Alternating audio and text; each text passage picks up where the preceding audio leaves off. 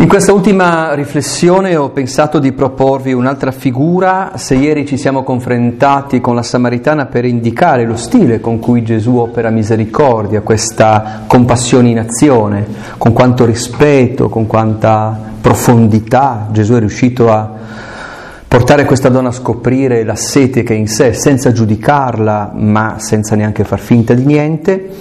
Oggi voglio concludere questa breve condivisione con voi di questo tema della misericordia con la figura di Bartimeo, perché a me piace tantissimo, perché è fondamentale all'interno del Vangelo di Marco che leggiamo quest'anno nell'anno liturgico B e perché eh, di nuovo dice tanto, questa è la sfumatura che voglio proporvi, non tanto di quello che Gesù fa e opera, anche se vedremo che fa e opera, ma quello che la comunità fa e opera. Il Vangelo di Marco è il Vangelo più semplice da mandare a memoria, è il primo Vangelo da leggere se qualcuno si avvicina alla fede e, e ha uno schema facilissimo. Sapete che Marco ha inventato il genere letterario Vangelo, bravo. Sapete anche la questione storica per cui si pensava fosse Matteo, per un errore di, di approccio biblico con gli strumenti che c'erano dal III secolo in avanti, IV secolo, Agostino stesso eh, è caduto in questo inganno, si pensava che eh, Marco fosse riassunto di Matteo, perciò troviamo Matteo Vangelo numero uno nei, nei nostri Vangeli. In realtà è il contrario, Marco è stato il primo ad avere scritto e poi Matteo e Luca lo hanno copiato aggiungendo il loro materiale. Quindi onore a Marco, la tradizione e anche la più severa, eh, il più severo approccio biblico confermano questa cosa, o perlomeno è, è plausibile. Eh, mette Pietro dietro Marco, quindi è Pietro che probabilmente ha spinto il giovane Giovanni Marco, che è un adolescente quando conosce Gesù, a scrivere questo Vangelo, un Vangelo breve, stretto, grammaticalmente eh, più problematico, si vede evidentemente che Marco non conosceva bene il greco, però è anche il più efficace. E lo schema di Marco è facilissimo da mandare a memoria. 15 capitoli, il sedicesimo è aggiunto, i primi 10 capitoli parlano di tre anni di vita pubblica di Gesù, sono tutti concentrati in Galilea e ai confini del nord, gli ultimi cinque capitoli parlano dell'ultima settimana di vita di Gesù ed è a Gerusalemme, facile da mandare a memoria. Ma la cosa geniale è che il brano che stiamo leggendo, la fine del capitolo 10, è lo snodo Gerico. Gesù, a partire da Cesarea di Filippo, che abbiamo celebrato liturgicamente qualche domenica fa, in cui finalmente si risponde alla domanda iniziale del Vangelo di Marco, chi è quest'uomo? E Simone ha dato la risposta, tu sei il Cristo. Gesù si trova a Banias, il punto più alto. Da Banias in avanti, dal capitolo 8 in avanti, Gesù inizia a scendere fisicamente, geograficamente, scende a sud, secondo Marco non è mai andato a Gerusalemme, invece poi sappiamo che Gesù ogni anno è salito a Gerusalemme, in questo ha più ragione Giovanni, ma è proprio un intento, un racconto eh, esegetico nel senso spirituale, teologico, la sua è una discesa fisica mm, nel punto più basso della terra, Gerico, la crosta terrestre, 280 metri sotto il livello del mare. E scendendo potremmo dire, un po' semplificando, ma a me piace semplificare perché non so i, i presenti, ma io ho fatto Sacra Scrittura eh, a volte in cui c'era l'impressione di fare la vivisezione di un cadavere, e invece è un corpo vivo la parola di Dio. Allora questo intento di Marco barra Pietro, questo, eh, questa kenosis di Gesù che scende per trovare l'ultimo, eh, Marco Pietro, dopo essersi posto la domanda chi è Gesù, si pone la domanda ma allora chi è il discepolo? E scendendo eh, Marco barra Pietro fa eh, fare a Gesù tre incontri. Il primo giovane ricco, che celebreremo fra due domeniche, in cui ragazzi sembra veramente il massimo del discepolo quello lì. Eh. Ha rispettato tutte le, le, queste cose sin dalla più tenera età, ma non è lui. Il secondo modello di discepolato sono gli apostoli, ma non sono loro, perché stanno litigando fra di loro, a margine, questo aiuta anche quando parlate o discutete con dei laici con una certa preparazione. Eh, io trovo un argomento intrinseco di veridicità questa cosa, io eh, che pure sono uno scrittore non scriverei mai un libro in cui faccio brutte figure senso che attenuerei le brutte figure.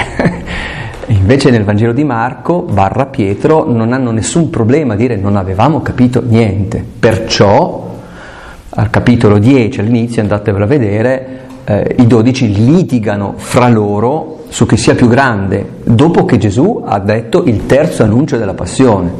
Luca, che è ancora più birichino, pone il litigio durante l'ultima cena. Non è avvenuto lì, ma lo pone per indicare la totale solitudine di Gesù davanti alla sua scelta di vita. Ed ecco che finalmente a Gerico incontra il vero discepolo, Bartimeo. Ora è interessante perché Gerico, sappiamo biblicamente, è una città snodo, è la prima città eh, che eh, i profughi israeliani incontrano arrivando da quello che noi oggi chiamiamo il Giordano. Eh, ricordate la scena dall'alto delle alture di Moab che guardano giù dal monte eh, Nebo, guardano giù e vedono Gerico. Gerico verrà conquistata nel libro di Giosuè, lo sappiamo, ovviamente dobbiamo prendere con le pinze, non è mm, storica questa cosa, ma è molto profonda non con la violenza ma facendo una processione, eh, girando sette volte intorno, crollano le mura di Gerico, che è un messaggio per dire eh, la conquista, tra virgolette, della terra promessa non è avvenuta in questo modo, ma è avvenuta fidandosi di Dio. Gerico è centrale, hm? Appunto perché ha questo, questo, questo ricordo biblico profondissimo, ma deve essere veramente importante se Marco Barra Pietro mette qui l'incontro col modello del discepolo e Luca farà altrettanto, eh, cambiando però il personaggio, sarà Zaccheo, guarda caso sempre a Gerico. Tra l'altro eh, mi preme perché non lo dirò dopo, però vedete di nuovo sulla misericordia, eh, potremmo dire oggi è la misericordia operativa in azione all'interno della Chiesa, la Chiesa che continua questa opera di Gesù. Ed è interessante perché dal mio punto di vista, nel racconto di, di Zaccheo nel Vangelo di Luca, eh, chiaramente c'è il modello di Chiesa. Mm? La Chiesa non è come la folla che impedisce a Zaccheo il curioso di veder passare Gesù, gli fa il dispetto. E il rischio è un po' quello, mm? che diventiamo un muro, ma la Chiesa è chiamata a diventare sicomoro, cioè un albero su cui chiunque è curioso, non credente, si può arrampicare per vedere passare Gesù. Prendiamo il brano Marco 10, 46, 52, giungono così a Gerico. Mentre egli con i discepoli e una grande folla stava uscendo da Gerico, il figlio di Timeo, Bartimeo, che era cieco, se ne stava seduto lungo la strada a mendicare. Avendo inteso che c'era Gesù Nazareno, incominciò a gridare dicendo Gesù, figlio di Davide, abbi pietà di me. Molti presero a sgridarlo affinché tacesse, ma egli gridava ancora più forte, figlio di Davide, abbi pietà di me. Allora Gesù fermatosi disse chiamatelo, chiamarono, chiamano il cieco e gli dicono coraggio, alzati, ti chiama. Egli gettato via il mantello, balzò in piedi e raggiunse Gesù. Rivolgendogli la parola Gesù gli domandò che cosa vuoi che ti faccia. Gli rispose il cieco, Signore, che io veda. Allora Gesù gli disse, va, la tua fede ti ha salvato e subito egli ci vide e si mise a seguirlo per la via. Giungono così a Gerico, così come, con una profonda e radicale incomprensione fra Gesù e i suoi discepoli. Gesù, a partire dal capitolo 8 nel Vangelo di Marco, non parla più alla folla, parla soltanto più ai suoi discepoli. Però anche i suoi discepoli non capiscono, non capiscono. Ricordate nel secondo annuncio che vedremo, che abbiamo visto domenica scorsa, eh, in cui Gesù di nuovo parla, eh, si, si, è scurito, si rende conto che stanno andando a Gerusalemme. Tra Gerico e Gerusalemme ci sono 27 chilometri, 27 chilometri lo separano dalla sua morte. Gesù è consapevole che a Gerusalemme ci sarà la resa dei conti e nel secondo annuncio della passione che abbiamo letto domenica scorsa, eh, Marco Barrapietro scrive ma non capirono, avevano paura di chiedergli. Non capiscono, chi è che può capire una roba del genere? Eh, Marco Barapietro sottolinea il senso di solitudine profonda di Gesù. Esce così da Gerico, arrivano così a Gerico. E uscendo dalla città, mm, mentre egli con i discepoli e una grande folla stava uscendo da Gerico, c'è una grande folla, ma Gesù vive una profonda solitudine. Non è rinchiuso in se stesso, eh, ma, ma, sa che non, non c'è una comunione con i suoi. Ecco che incontrano Timeo, Bartimeo, figlio di Timeo, cieco, se ne stava seduto lungo la strada a mendicare. In poche battute bisogna dire, Marco è stato un po' a volte trattato come un sempliciotto, ma in realtà riesce a volte con poche pennellate a descrivere. Immaginate la scena, si esce da Gerico, chi di voi è stato a Gerico presente? La Gerico di oggi non è quella di Gesù, eh? la Gerico di Gesù era leggermente più in alto eh, Erode aveva costruito lì la sua villa invernale, perché Gerusalemme fa freddo, invece Gerico è sempre caldo. Ebbene, escono dalla città, e, è tutto un gioco di contrapposizione. C'è la folla e Bartimeo è solo. Escono lungo la strada e Bartimeo è a lato. Questi camminano e lui è fermo. Loro vedono, lui è cieco cieco lungo la strada a mendicare. E mendicare, mendicare. È l'unico povero nel Vangelo di Marco chiamato per nome. Il nome è ripetuto due volte. Come sapete il nome in Israele non indica l'identità, ma indica chi sei in profondità, come dicevamo già il primo giorno. È conosciuto Bartimeo, è conosciuto Bartimeo. Dio sa chi è. Il figlio di Timeo è cieco a margine della strada mentre tutti la percorrono, è immobile mentre tutti camminano, è cieco mentre tutti vedono, ma soprattutto nella mentalità del tempo è un punito, è un maledetto, perché è cieco. Nonostante Giobbe, come dicevamo ieri mattina, al tempo di Gesù la stragrande maggioranza delle persone pensavano che la malattia e l'handicap fossero una punizione divina. Allora, eh, oggi più nessuno pensa questo, anche fra i bravi cristiani. La logica era ferrea. Addirittura sapete che i rabbini nel Talmud discutono, ma e se uno nasce così che colpa ha? Ecco allora la risposta, alcuni rabbini sostenevano che scontava la, con, la colpa dei genitori, ma alcuni geni di rabbini pensavano che il feto potesse peccare. Quindi come dire, si difende l'onore di Dio, ma Dio non ne viene fuori benissimo. La logica ci sta, ma Dio non ne viene fuori benissimo. Quando Marco annota che Bartimeo è cieco, perciò non sta parlando solo della sua grave menomazione fisica, ma lascia intravedere un vissuto di sofferenza e di sensi di colpa. I sensi di colpa che erano nutriti da chi stava intorno, cioè chi ti guardava non ti guardava con compassione. La compassione è un tipico sentimento cristiano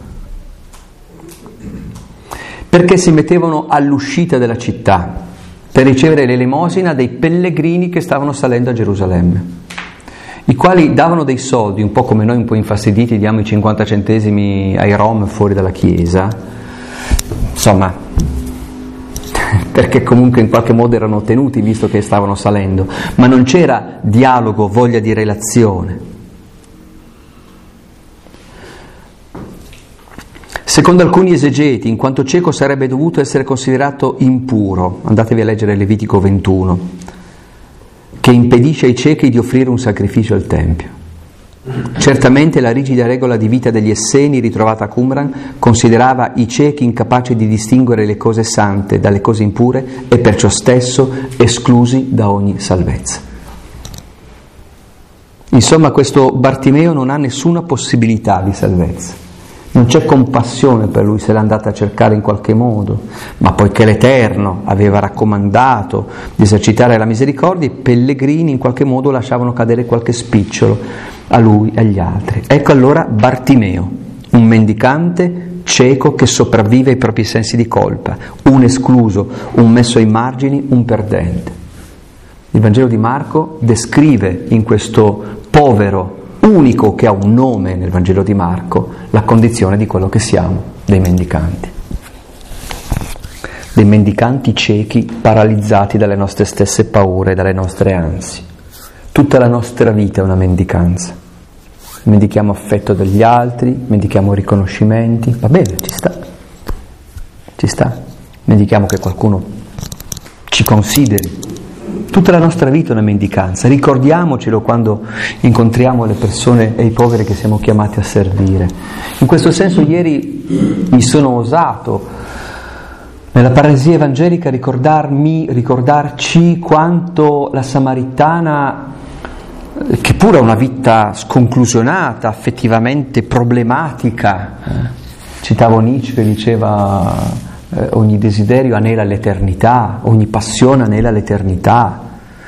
Eh, secondo me c'è questo, c'è questo um, inghippo in questo momento che, le, che la nostra gente non si rende neanche conto.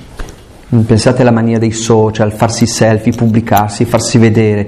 Siamo uno di 7 miliardi e 400 milioni chi si accorge di me? Eh, e mi piace che Marco barra Pietro dica che è questa la condizione degli uomini, mendicanti. Avendo inteso che c'era Gesù Nazareno, incominciò a gridare dicendo, Gesù, figlio di Davide, abbi pietà di me. È cieco, ma ci sente bene, è cieco, ma è presente alla vita sente trambusto, c'è una gran folla, chiede, si informa, qualcuno gli dice passa Gesù il Nazareno, Gesù di Nazareth, forse Gesù il Nazoreo, forse tutti e due.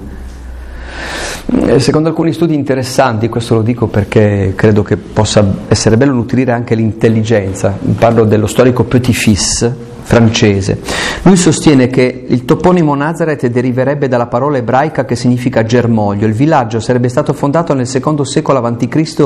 da un gruppo di esiliati in Babilonia provenienti da Betlemme, dalla casa di Jesse, discendenti del re Davide. Si sarebbero perciò chiamati Nazorei, cioè i discendenti del germoglio. Esplicito riferimento al Messia, da cui il nome della città Nazareth mm, perché eh, gli dicono passa Gesù il Nazareno e lui dice figlio di Davide. Quindi tutti sapevano che tutti gli abitanti di Nazareth erano figli di Davide. La sua fama è giunta fino a Gerico, è un guaritore, gli dicono passa Gesù di Nazareth e lui replica urlando a gran voce figlio di Davide. Altri esegeti sostengono che il figlio di Davide Salomone, eh, si pensava avesse poteri di guarigione, perciò veniva chiamato e invocato come guaritore quando i guaritori cercavano di guarire delle malattie.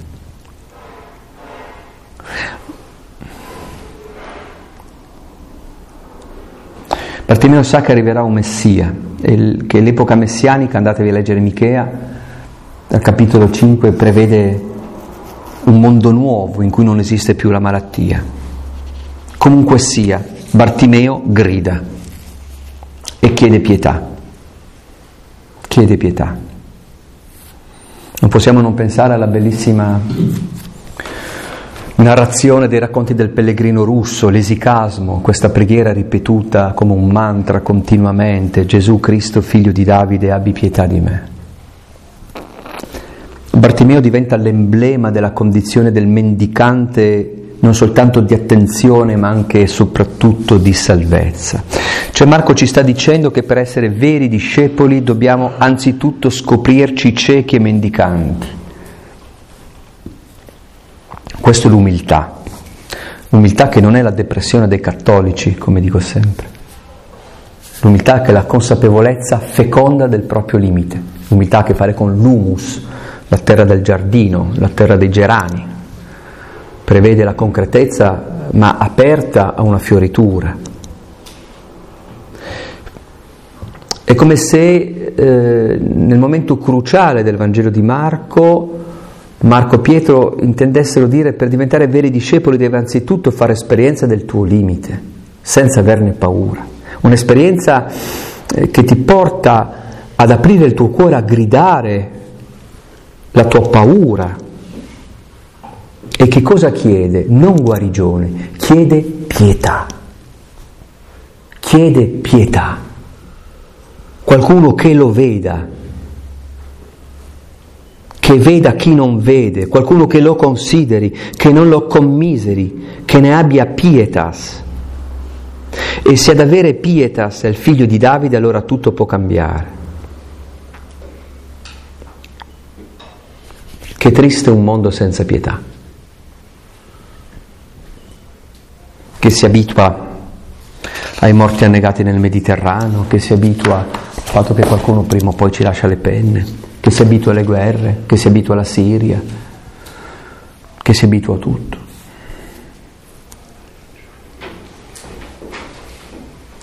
E qui arriviamo al cuore di quello che volevo dirvi oggi. C'è questa affermazione durissima, sconcertante. Bartimeo, cieco, emblema dell'umanità mendicante, grida e la folla che sta intorno a lui che fa? Molti presero a sgridarlo affinché tacesse. Molti presero a sgridarlo affinché tacesse. Rassegnati Bartimeo, non c'è soluzione. È così. Povero te. Quante volte ci viene chiesto di tacere dalla nostra società disincantata, arida, cinica, che semplifica le cose pur di non entrare in dialogo, pur di non capire le ragioni, pur di non provare emozioni, o meglio proviamo emozioni ma non sentimenti emozioni che si consumano e che si bruciano. Taci, lascia stare, Dio non esiste. È così. Taci. Chi grida infastidisce quelli che pensano di avere le soluzioni o chi nega che se ne possano avere. Chi grida obbliga a guardare la parte oscena della vita quella che non si capisce, la sua irrazionalità, la sua incompletezza, la sua radicale ingiustizia. Qui si aprirebbe un mondo, ma ve lo lascio, ve lo accenno, vi faccio un link. Eh, pensate per esempio quanto il nostro mondo stia cercando di eliminare fisicamente la contraddizione. L'Islanda ha dichiarato di avere quasi concluso il suo programma per cui l'Islanda sarà il primo paese europeo free down, senza down, grande conquista della civiltà. Avete presente come si fa? Facile. Fai un'amniocentesi prima e abortisci. Che problema c'è? Eh, io credo che veramente come cristiani siamo chiamati, sapendo benissimo cosa vuol dire avere una persona disabile in casa, eccetera, ma un mondo che impone l'eliminazione della diversità. La sofferenza ci richiama alla povertà dell'essere. Dico una cosa che forse pochi di voi sanno, che a me ha sempre stupito. Eh, storicamente in un certo periodo storico alla corte dello zar di tutte le Russie, non so se lo sapete, alla corte era sempre ammesso un folle, un folle di Dio, un San Francesco per capirsi, che era l'unico che aveva l'autorità e il permesso di insultare lo zar. Sapevate? Bellissima questa cosa. Per ricordargli chi è. A me sembra che la nostra società voglia eliminare il folle di Dio, che ci ricorda gridando qual è la condizione degli uomini e che possiamo avere tutti i prodigi della scienza, della tecnica, della tecnologia, ma restiamo un mistero irrisolto. Non sbraita Bartimeo come succede oggi. Il livello medio del, del, delle nostre discussioni ormai va verso il litigio, non sta facendo questo, non sbraita, grida. Grida perché la vita lo ha privato di tutto e lo ha messo ai margini e vuole cambiare.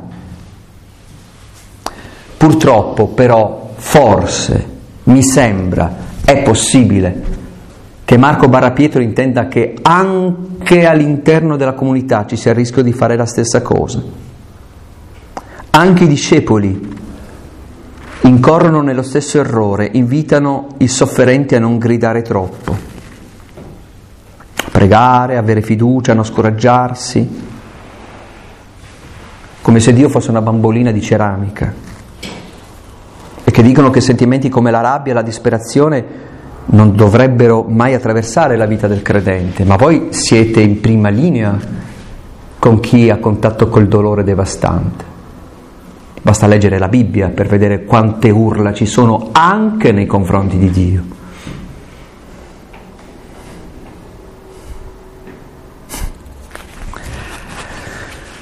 Eppure ci sono dei cristiani che invitano alla rassegnazione, all'avere pazienza.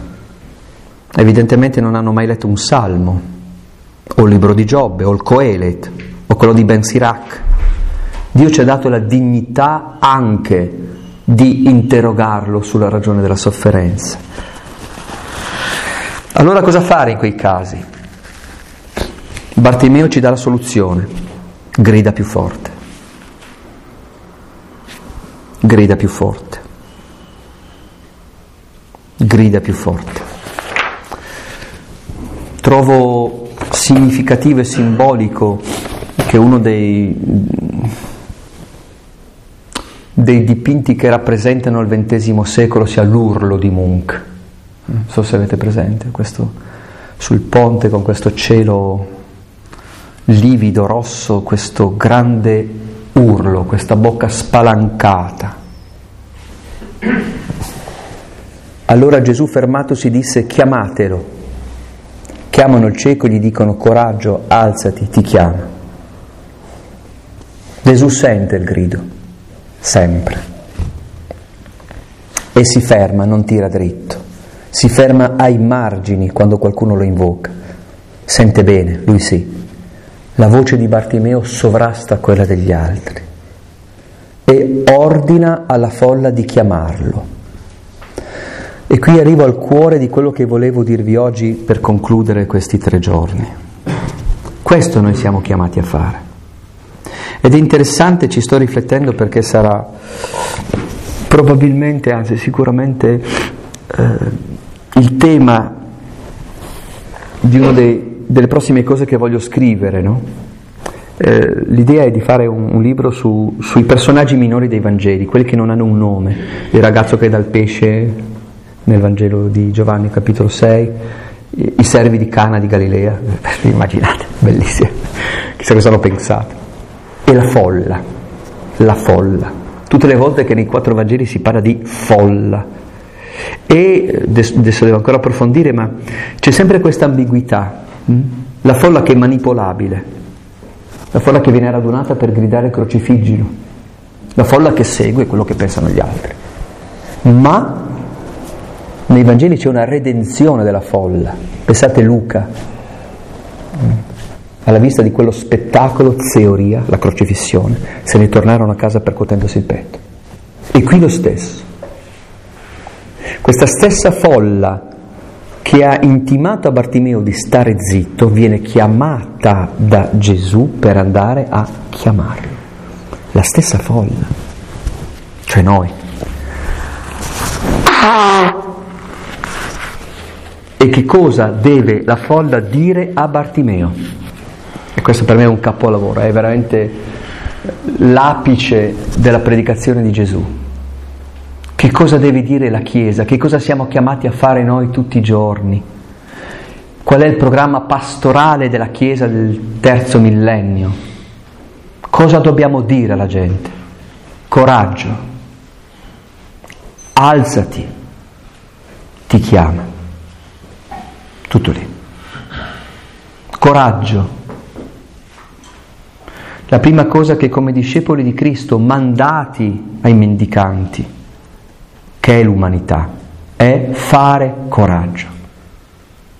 Non te la sei andata a cercare, te l'avevo detto io. Abbiamo visto la parabola del Padre misericordioso, è, è pazzesca quella parabola. Il padre che arriva dal figlio e non va e dice, ah, finalmente ti fai vedere, eh? eh? Te l'avevo detto io, lo dicevo io a tua madre. Non lo umilia, rispetta il suo essere peccatore, dà dignità, coraggio, coraggio Bartimeo. Ma subito dopo, ecco la misericordia in azione, alzati. Altro che buonismo, altro che pietismo. Ma, ma, chi ha tirato fuori queste stupidaggini che ci lavano la coscienza così non facciamo nulla? Non noi, eh, però. Il mondo oggi, no? Al buonismo. Cioè occuparsi degli altri è diventato buonismo. Ah, nella tua testa è così. Certo che non c'è scritto da nessuna parte di invogliare il delinquente a continuare a fare il delinquente, il pigro a fare il pigro. Mm. C'è questa idea, non so da dove venga, questa idea assurda, per cui Dio è buono, allora va bene tutto, no? C'è la nostra mente malata che concepisce queste cose. Il bene che Dio vuole ci spinge al cambiamento, ci dà la forza per il cambiamento. Coraggio, alzati Bartimeo, smettila di mendicare, smettila di aspettare dagli altri, smettila di fare la vittima. Bartimeo, alzati. Quello che noi siamo chiamati a dire continuamente alle persone che incontriamo, non soltanto agli ammalati, a quelli che passano il tempo a lamentarsi, a quelli che pensano di essere sempre in credito con la vita, a quelli per cui eh, le soluzioni sono sempre gli altri che le devono prendere, eh? alzati, prendi in mano la tua vita, altro che aspettare il sussidio, svegliati, datti un andazzo, recupera dignità, tu sei, tu vali Bartimeo. Perché? Come faccio a dire questo? Perché il Signore ti chiama, ti chiama per nome, sa chi sei. La ragione per cui io dovrei scuotermi dalla mia rassegnazione, dalla mia passività, dalla mia cecità, è che sono chiamato, amato. Spesso utilizzo questa pagina nelle mie conferenze in giro per l'Italia e per l'Europa, perché a volte, lo dico con molta semplicità, a volte anche fra noi cristiani, nei consigli pastorali, diocesani, nelle congregazioni, cioè ci, ci, ci, ci complichiamo la vita inutilmente. Io credo che in queste tre parole ci sia, ci sia tutto il Vangelo, semplicemente. Programma pastorale dei prossimi dieci anni, dare coraggio, aiutare le persone ad alzarsi concretamente, la carità è sempre ingegnosa e la ragione di tutto questo è, come scrive benissimo Papa Benedetto nella Caritas in Veritate, adesso non mi, le confondo sempre, comunque, in cui dice noi non siamo assistenti sociali, eh. Noi non siamo gli infermieri della storia, voi non siete gli infermieri della storia, meno male che, che, ci sono i cattolici che fanno quello che lo Stato non fa, che non riesce perché non ha più soldi perché li ha buttati via perché c'è un po' questa idea qua, l'assistenzialismo, eh, stiamo scherzando. Noi soccorriamo il povero perché in lui vediamo il Cristo, punto, punto, e tutti si prendono le proprie responsabilità.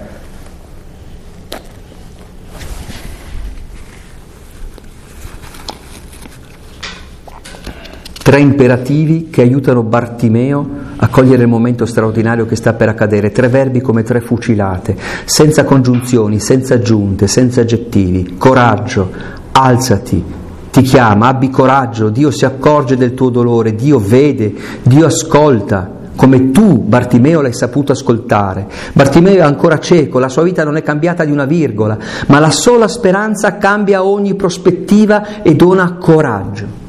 Senza coraggio non si cambia. Alzati, cioè abbandona la tua prostrazione, riprendi in mano la tua vita, la tua dignità, mettiti a livello degli altri, sei tu che lo devi fare, nessuno lo farà mai al posto tuo. Ti chiama, continuamente Dio chiama.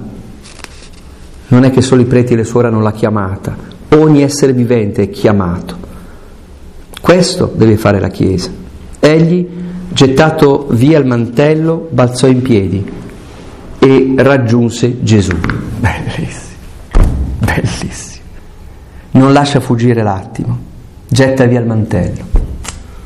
Come sapete il mantello è l'unica cosa che possiede, l'unica proprietà del povero che addirittura la Torah tutelava, Esodo 22, chiedendo al creditore di restituire il mantello dato impegno al debitore per la notte come coperta. Quel mantello che Bartimeo si era tolto era vestito da una specie di slip, diremmo noi oggi, poi una tunichetta corta e poi il mantello, tutti ce l'avevano. Bartimeo se l'era tolto, l'aveva piegato, si era accovacciato, aveva incrociato le gambe e aveva messo il mantello sulle sue gambe in modo da raccogliere gli spiccioli. E quando si alza lo getta via, quei quattro spiccioli che aveva, altro che il giovane ricco. altro che il giovane ricco, se ne libera, è libero di quel quasi nulla che ha. Non così giovane ricco pieno di beni e di intralci, non così gli apostoli pieni di segrete e sante aspirazioni di potere. Per incontrare Gesù dobbiamo liberarci da ogni costrizione, spogliarci. Non è una moda essere poveri, non è questione di portafoglio, non è la questione che io ho rinunciato ai soldi e ce li ha il mio superiore, non è questo, è uno stato dell'anima.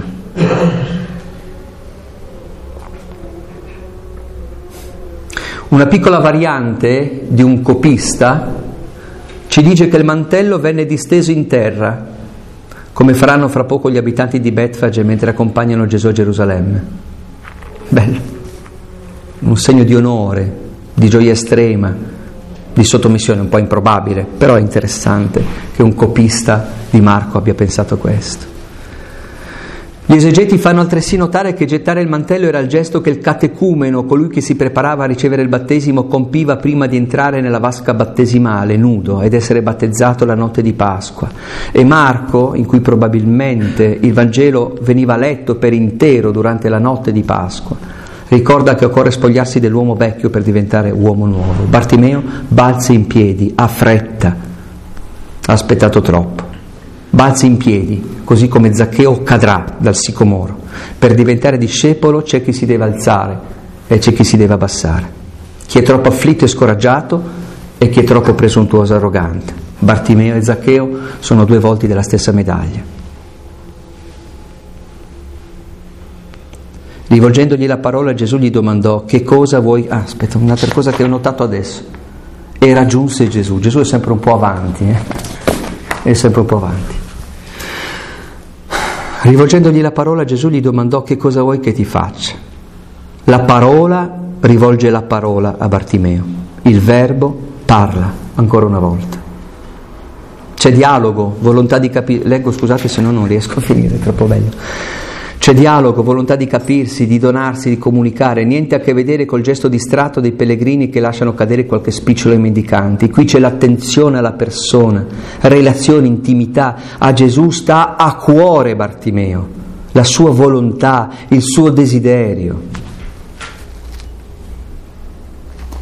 Come dicevamo già ieri, la domanda apparentemente è inutile. Cosa, cosa vuoi che ti faccia? Ovvio, un cieco vuole tornare a vedere. Ovvio ovvio.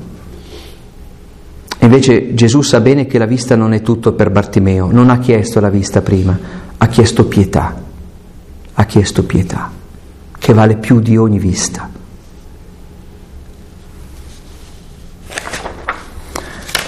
Gli esegeti ci fanno notare che qualche versetto prima Gesù rivolto ai discepoli Giacomo e Giovanni che stanno litigando per ottenere i primi posti, Gesù aveva rivolto loro la stessa domanda, cosa volete che faccia per voi?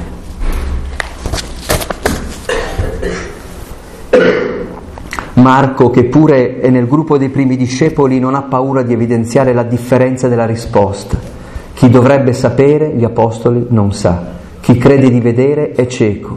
Chi è cieco invece ci vede benissimo. Pietro ammette in Marco che allora non avevano capito niente. Giacomo e Giovanni chiedevano la gloria, Bartimeo chiede la luce.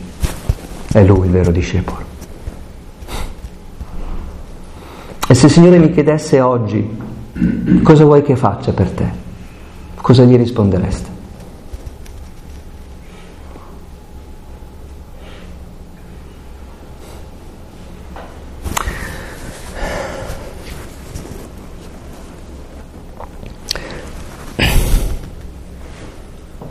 Gli rispose il cieco, Signore, che io veda, che io veda.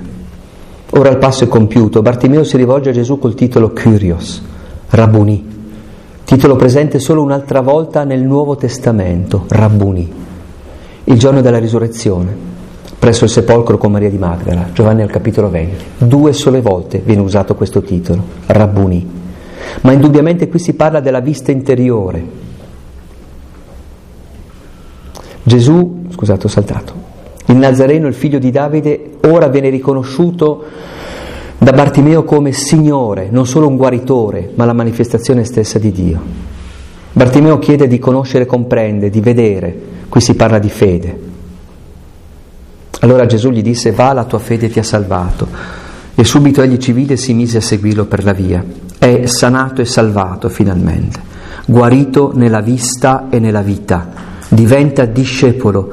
Gesù lo rimette in moto, era immobile ai margini della strada, ora può camminare celermente percorrendo la via. E si mise a seguirlo per la via.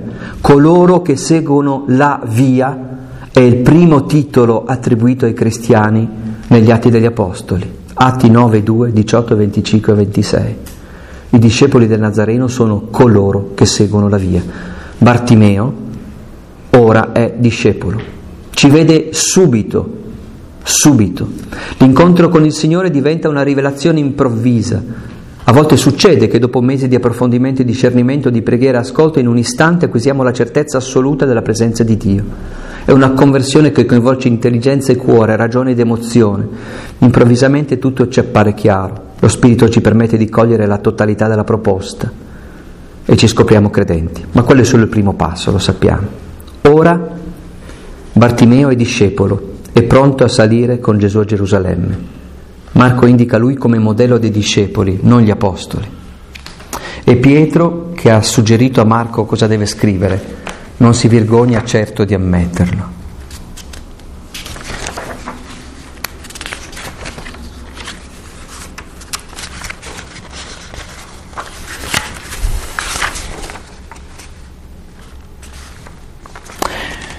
I discepoli dopo la Pasqua si chiamavano fra loro i figli della luce, i fotismos, gli illuminati. Credere significa guarire dalla cecità che ci impedisce di vedere, di capire, di individuare la presenza di Dio nella nostra quotidianità. Cosa vuoi che ti faccia? Continua a chiederci il Signore. Prima di ogni altra cosa forse vale la pena di chiedergli di essere illuminati, di poter vedere chiaramente nella nostra vita i segni della sua presenza. Concludo. Mi sembra davvero che questo sia il compito che ci viene affidato. Noi possiamo, come la folla, andare a dire al Signore, andare a dire ai Bartimeo, coraggio, alzati, ti chiama, perché noi per primi, noi per primi, ciechi e mendicanti, siamo stati chiamati. Perciò siamo credibili. Perciò siamo credibili. E la prima misericordia che siamo chiamati a fare è veramente dare quella pietà che ogni essere umano chiede. E la pietà più grande è quella di indicare il Cristo.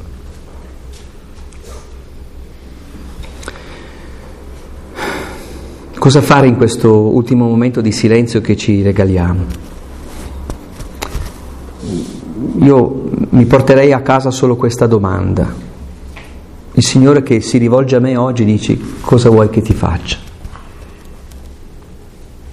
Cosa vuoi che ti faccia? E ognuno dia la sua risposta.